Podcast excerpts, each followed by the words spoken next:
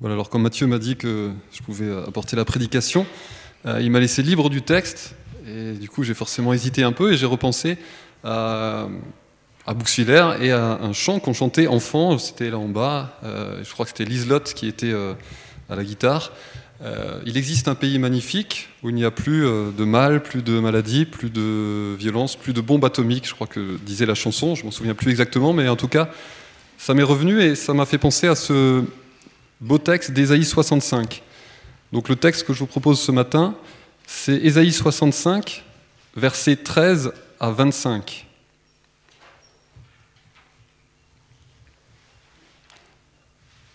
je vais le lire. C'est pourquoi, voici ce que dit le Seigneur l'Éternel. Mes serviteurs auront de quoi manger, et vous, vous aurez faim. Mes serviteurs boiront, et vous, vous aurez soif.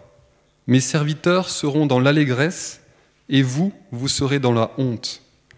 Mes serviteurs crieront de joie, car ils connaîtront le bonheur. Quant à vous, vous crierez le cœur plein de douleur, vous pousserez des cris, vous vous lamenterez, l'esprit tout abattu. Votre nom restera dans les, imprécations de mes élus, le Seigneur l'Éternel fera que vous mouriez. Mais à ses serviteurs, il donnera un nom nouveau.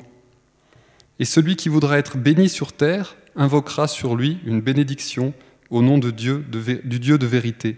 Et sur la terre, on prêtera serment au nom du Dieu de vérité.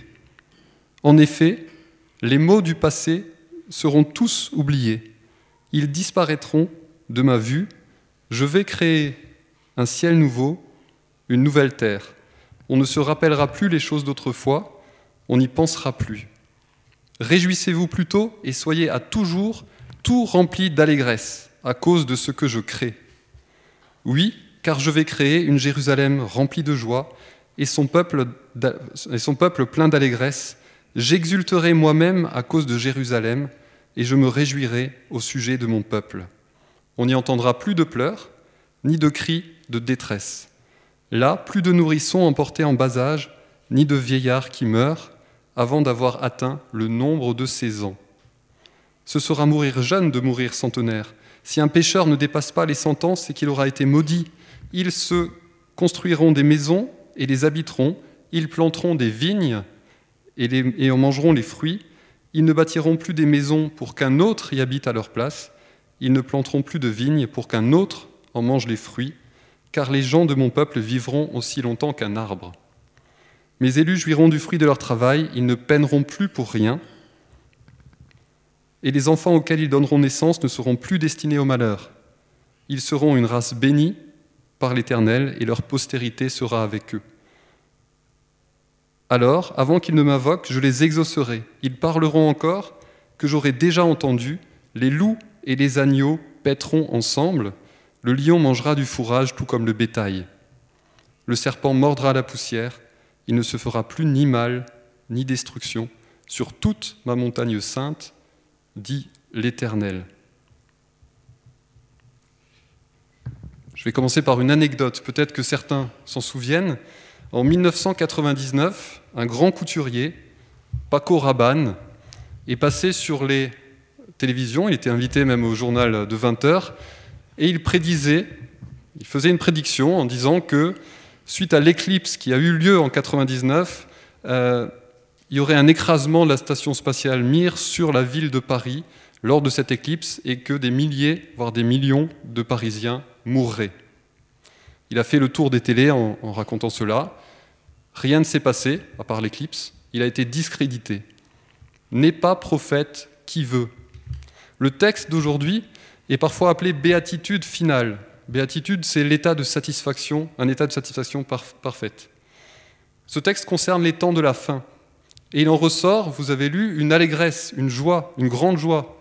La joie et l'allégresse d'avoir enfin un monde nouveau où Dieu règne, et Dieu règne pleinement en harmonie avec ses enfants. Pourtant, le livre d'Ésaïe ne témoigne pas toujours d'une telle paix, d'un tel bonheur. Vous connaissez sans doute, pendant de nombreux chapitres d'Ésaïe, il rappelle à l'ordre le peuple d'Israël. Il les avertit et il est triste de voir la désobéissance si facilement se produire dans son peuple. Le prophète Ésaïe est considéré comme l'un des plus grands prophètes de l'Ancien Testament, à la fois par l'ampleur de son livre, 66 chapitres, mais aussi par la période qu'il couvre, ces quatre règnes de souverains sur Juda, et par les nombreuses prophéties qu'il donne. Il donne des prophéties que vous connaissez, très, très connues par exemple, celle de Jésus, celle du serviteur souffrant, au chapitre 53, mais il donne aussi d'autres prophéties sur plusieurs régions, l'Égypte, l'Éthiopie, Babylone, Moab ou la Syrie. Certaines se sont réalisées, celles euh, sur Jésus évidemment, d'autres sont peut-être en train de se réaliser, et on parle euh, souvent en ce moment du chapitre 17 sur la Syrie, sur Damas, avec la, guerre qui, la terrible guerre qui se déroule en Syrie, et d'autres parlent d'un monde à venir, c'est le texte de ce matin. Alors pourquoi parler de ce texte aujourd'hui? Je crois qu'il nous donne une description rare dans la parole et enthousiasmante de ce qui nous attend. Nous pouvons placer notre espérance en ce qui est dit, et cette espérance, elle est possible, le texte n'en parle pas, évidemment, par Jésus, qui lui seul est le lien entre nous et le Père. Lui seul rend tout ce qui est dit ici possible. Alors je vous propose quatre, points ce matin pour ce texte, quatre thèmes qui ressortent du texte et qui suivent l'ordre du texte. Le premier thème, c'est l'espérance exclusive. Le deuxième, thème, versets 16, 17 et suivants, c'est la disparition du mal. Versets 20 à 23, c'est l'accomplissement de soi. Et versets 24 et autres, c'est la présence de Dieu. Je vais les redire. À l'église à on a l'habitude, on a l'injonction de résumer la prédication et le texte en une phrase. Donc je vous propose cette phrase aujourd'hui, comme ça s'il y a une phrase à écrire, vous pouvez écrire celle-là, mais après c'est bien mieux d'écouter évidemment la suite. Je vous propose la phrase. Nous pouvons d'ores et déjà nous réjouir car Dieu prépare notre bonheur futur par une nouvelle création parfaite. Nous pouvons d'ores et déjà nous réjouir car Dieu prépare notre bonheur futur par une nouvelle création parfaite. Premier point, je disais l'espérance exclusive. Il apparaît dans les premiers versets du texte, 13 à 15, deux catégories de personnes. Vous avez vu qu'on parle de mes serviteurs. À cinq reprises, il est question de serviteurs. Et puis on parle de vous, vous, vous, vous. Sept fois, on parle de vous. Aux serviteurs sont rattachés des éléments positifs, alors que les autres sont dans la difficulté. Les serviteurs, c'est dit au verset 13, ce sont ceux de l'Éternel. Mais le vous, qui est le vous? À qui Ésaïe s'adresse-t-il au début du texte? Il faut revenir un peu plus tôt dans le chapitre. Euh, le, texte que j'ai lu commence par C'est pourquoi, donc il y, a, il y a quelque chose qui précède. Et on voit qu'au verset 11, Dieu s'adresse à ceux qui ont abandonné l'Éternel. Il est dit au verset 11, Quant à vous qui abandonnez l'Éternel. Le vous, c'est ceux qui ont abandonné l'Éternel. Et il est précisé au verset 12, Je vous destine au glaive. Je lis dans la version Semeur, je ne l'ai pas précisé. Le vous, ça sera exactement l'opposé des serviteurs. Pour les choses concrètes, manger, boire, ces, ces gens-là, ceux qui ont abandonné l'Éternel, auront faim et soif. Pour les choses, pour les éléments liés plutôt à l'état d'esprit, ces gens-là seront dans la honte, la douleur, les cris, les lamentations, l'abattement et même la mort. Au verset 15, il est dit clairement, Le Seigneur, l'Éternel, fera que vous mouriez. La situation des serviteurs est tout autre. Ils sont repus dans l'allégresse, ils crieront de joie, crieront de joie et ils connaîtront le bonheur.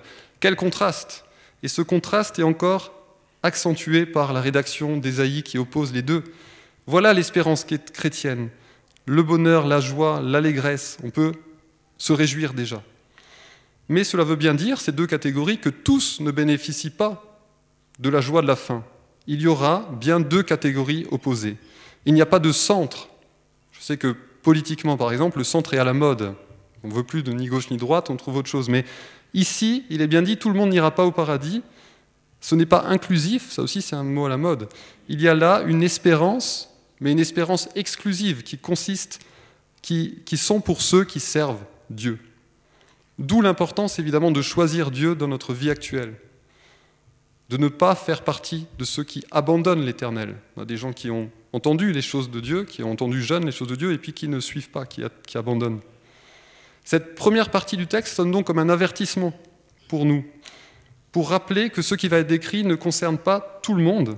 Certains en sont exclus par leur refus d'accepter, de reconnaître Dieu comme Seigneur.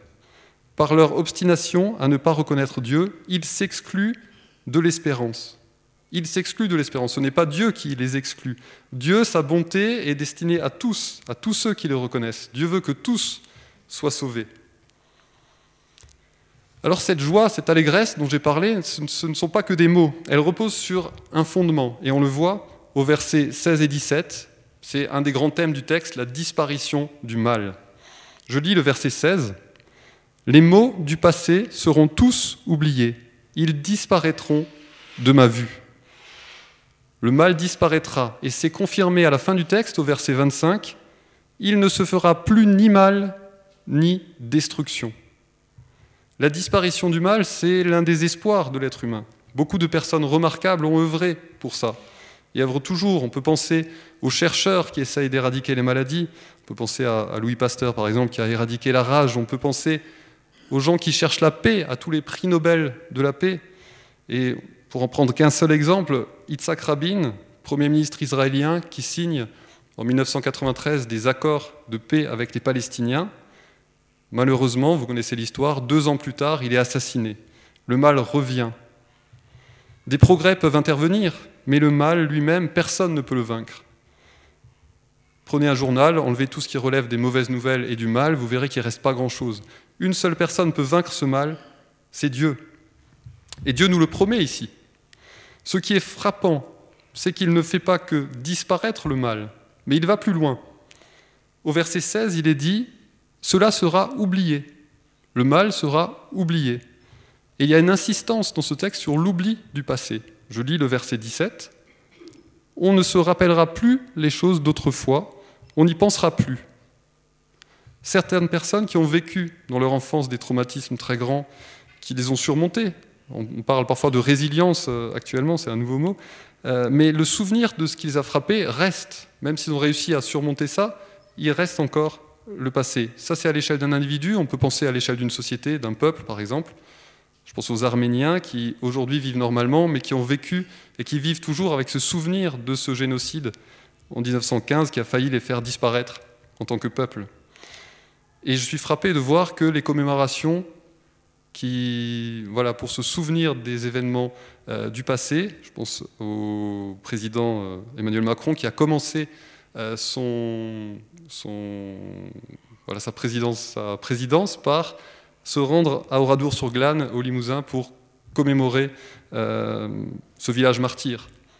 Le passé, on peut toujours être dans une nouvelle période, ça nous hante. Ici, le texte nous dit que c'est fini, le mal sera battu, mais en plus son souvenir sera euh, abattu, il nous hantera plus, c'est fini. Ce texte montre donc la grandeur de Dieu. C'est un vainqueur total sur le mal. Le mal présent, mais aussi le mal passé. Et le verset 25 de la fin, où il est dit Le serpent mordra la poussière, l'illustre. Le serpent, c'est évidemment Satan, c'est même, le même exemple qu'il y a dans Genèse 3. Satan et le mal sera complètement vaincu. Une petite pause.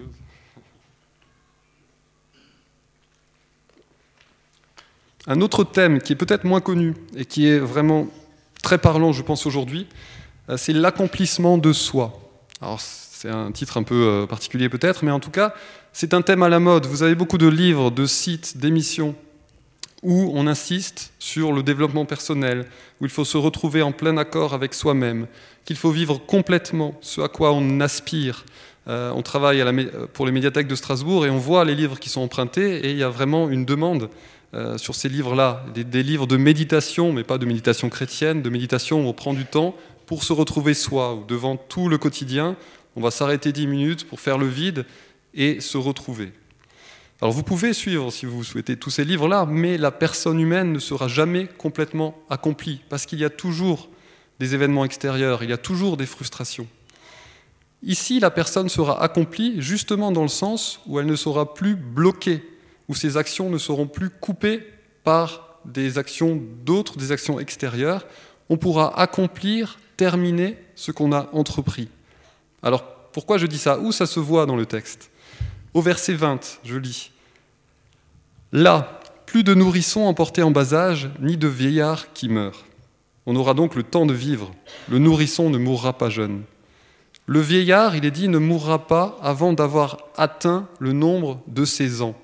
Je trouve que c'est une jolie expression. Il aura eu le temps de vivre autant qu'il le fallait, autant qu'il le voulait. Et alors il y a une précision sur l'âge qui nous dit que 100 ans, c'est jeune. Alors je fais une remarque qui est importante parce que ce texte, il y a, une difficulté avec ce texte-là, puisque ce texte nous parle d'un monde à venir, d'un monde où justement il n'y aura plus de mort, où il n'y aura plus de mal. Alors il est question des temps futurs, c'est une vie éternelle qui nous attend. Alors pourquoi ici on parle de, mort à 100 ans? Alors pour ça, j'ai repris euh, un livre de, de Blocher, Henri Blocher, qui s'appelle L'espérance chrétienne, où il parle justement de ce passage, et il dit cela. Le style poétique et imagé d'Ésaïe doit être pris en compte. Il évoque la mort. Ce n'est pas pour dire qu'elle continuera de sévir.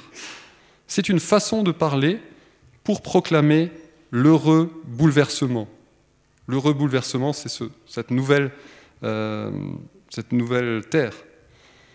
Pour les pour les auditeurs d'Ésaïe et pour nous aussi, c'est difficile de s'imaginer la vie éternelle. On n'a pas de comparaison. Ici, il a choisi 100 ans parce que ça nous parle, c'est proche de nous. Moi-même, quand on me dit 100 ans, mes, mes grands-parents les plus âgés, euh, ma grand-mère la plus âgée, est décédée à 80 ans. Donc dire que 100 ans, c'est jeune, c'est très fort. Ça montre par cette image la puissance de Dieu. Pour arriver à 100 ans, c'est déjà un exploit. Mais dire que c'est peu, c'est vraiment euh, extraordinaire. Cela veut dire, et je reprends l'expression de, Blocher, que les bénédictions les plus prisées seront infiniment dépassées. Vous vouliez vivre longtemps Dieu nous promet plus que longtemps. Il nous promet infiniment plus. Ça sera infiniment dépassé. Voilà pour les questions d'âge. Après, il y a un verset 24, il y a la question de, de l'habitat, du logement. Ils se construiront des maisons, verset 21, pardon, ils se construiront des maisons et les habiteront. Ils planteront des vignes et en mangeront les fruits. Alors ça a l'air logique, ce verset. Mais le verset suivant nous dit cela. Ils ne bâtiront plus des maisons pour qu'un autre y habite à leur place. Ils ne planteront plus des vignes pour qu'un autre en mange les fruits. À quoi fait référence le texte ici? Sans doute une référence aux déportations. Le peuple d'Israël déporté à Babylone. Régulièrement, le peuple d'Israël a dû abandonner son quotidien et d'autres peuples se sont emparés de leurs maisons, de leur habitat, de leurs vignes, de leurs plantations. Cela fait écho aussi dans l'histoire plus récente, pour nous, à tous ces moments où les populations sont déplacées, et on le sait aussi en Alsace. Mais encore actuellement, on peut penser aux migrants en Méditerranée, on peut penser aux 65 millions de réfugiés ou déplacés. En ce moment, c'est les chiffres 2017, il y a 450 camps officiels de réfugiés. Tout cela n'existera plus on pourra vivre là où on est, là où on était. Et enfin, verset 23, dernier élément sur l'accomplissement de soi, le travail. Mes élus jouiront du fruit de leur travail, ils ne peineront plus pour rien. Le travail, c'est un grand sujet et un sujet de nombreuses plaintes actuellement. Généralement, les gens ne sont pas satisfaits de leur travail, même s'ils en ont un. Pénibilité, perte de sens, relations tendues, stress, burn-out, exploitation même. Et c'est vrai, il y a ça dans le monde du travail, et certains en souffrent. Là, le travail ne servira plus à un autre qui vous exploitera. Il sera utile pour la personne concernée, pour la personne qui l'exerce. Le travail aura toujours une finalité. Il ne sera plus pénible et il ne sera pas non plus absurde. On peut penser à tout ce travail à la chaîne dans les usines, etc., où il y a des tâches répétitives toute la journée et on ne trouve plus de sens à faire ce qu'on fait. Pour résumer ce thème de l'accomplissement de soi ou de l'accomplissement de la personne, on pourrait dire que le monde que Dieu nous propose, c'est un monde où on aura le temps de vivre, où on bénéficiera des choses qu'on aura mises en place et où le travail sera un sujet de jouissance. Le texte ne nous dit pas qu'il n'y aura plus du tout de travail, il dit que ça sera un sujet de bonheur. Enfin, et dernier thème, vous l'avez vu, la proximité de Dieu. Dieu n'est pas un Dieu éloigné. Au verset 24, nous découvrons la présence de Dieu et une présence de Dieu qui est immédiate.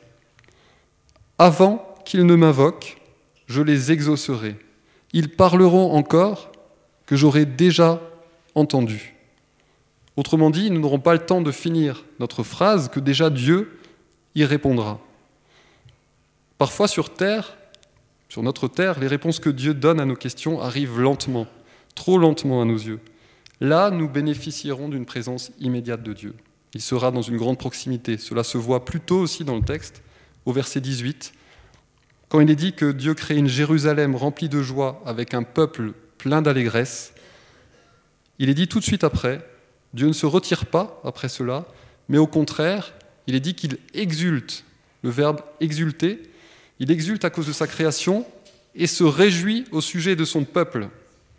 La joie est partagée. Il crée un nouveau lieu pour un nouveau peuple et il se réjouit avec son peuple. Le peuple et son Dieu sont unis, ils sont dans une proximité. Enfin, dernier élément pour cette proximité avec Dieu, la question du nom nouveau, verset 15. Il nous donnera un nom nouveau. Chacun aura un nom nouveau. C'est confirmé dans un autre passage de l'Apocalypse, dans l'Apocalypse 2, avec la pierre sur laquelle est gravé notre nouveau, nom que Dieu, que Christ nous donnera, pardon. Cette idée du nouveau nom, c'est comme si Dieu voulait conserver une relation personnelle avec nous, être proche de chacun de nous. Nous ne serons pas dans une masse avec tous les gens ensemble indifféremment, une masse euh, un peu informe, mais on sera reconnu dans notre personnalité, on sera reconnu en tant qu'individu. Alors effectivement, les anciennes choses, notre ancien nom qui nous rattache à notre existence ici, terrestre, etc., dans le monde ancien, le nom de famille, euh, le nom qu'on a au travail, qu'on a dans les embrouilles éventuelles, qu'on a dans le péché qu'on produit, avec qui on vit avec, euh, ça sera terminé mais on aura un nouveau nom libéré du passé, libéré du poids de l'héritage, qui parfois est un, vrai handicap. En résumé, un Dieu proche qui se réjouit avec nous et qui continue d'entretenir une relation personnelle avec nous. J'aimerais conclure. L'espérance que Dieu donne par ce texte est celle d'être devant une nouvelle vie sans mal proche de Dieu, où la personne sera pleinement épanouie. Cet état final est résumé ou peut être résumé par l'image des loups et des brebis qui vivent ensemble au verset 25. C'est une harmonie totale. Les animaux en paix, les hommes en paix, entre eux et avec leur Dieu. Le risque, c'est de considérer ce texte, je viens de lire, comme une sorte de rêve, une jolie description, de la littérature d'anticipation, un écrit un peu flottant, symbolique. Or, c'est tout le contraire. C'est une promesse. Dieu dit. Il s'agit d'un futur assuré pour celui qui croit. Il s'agit d'une vision prophétique, c'est sûr, mais c'est une vision qui donne sens, qui donne vie pour notre vie actuelle, pour notre vie concrète. Elle change notre quotidien. Ce texte a été l'appui a participé à l'action de beaucoup de chrétiens dans le monde et dans l'histoire. Comment supporter le mal?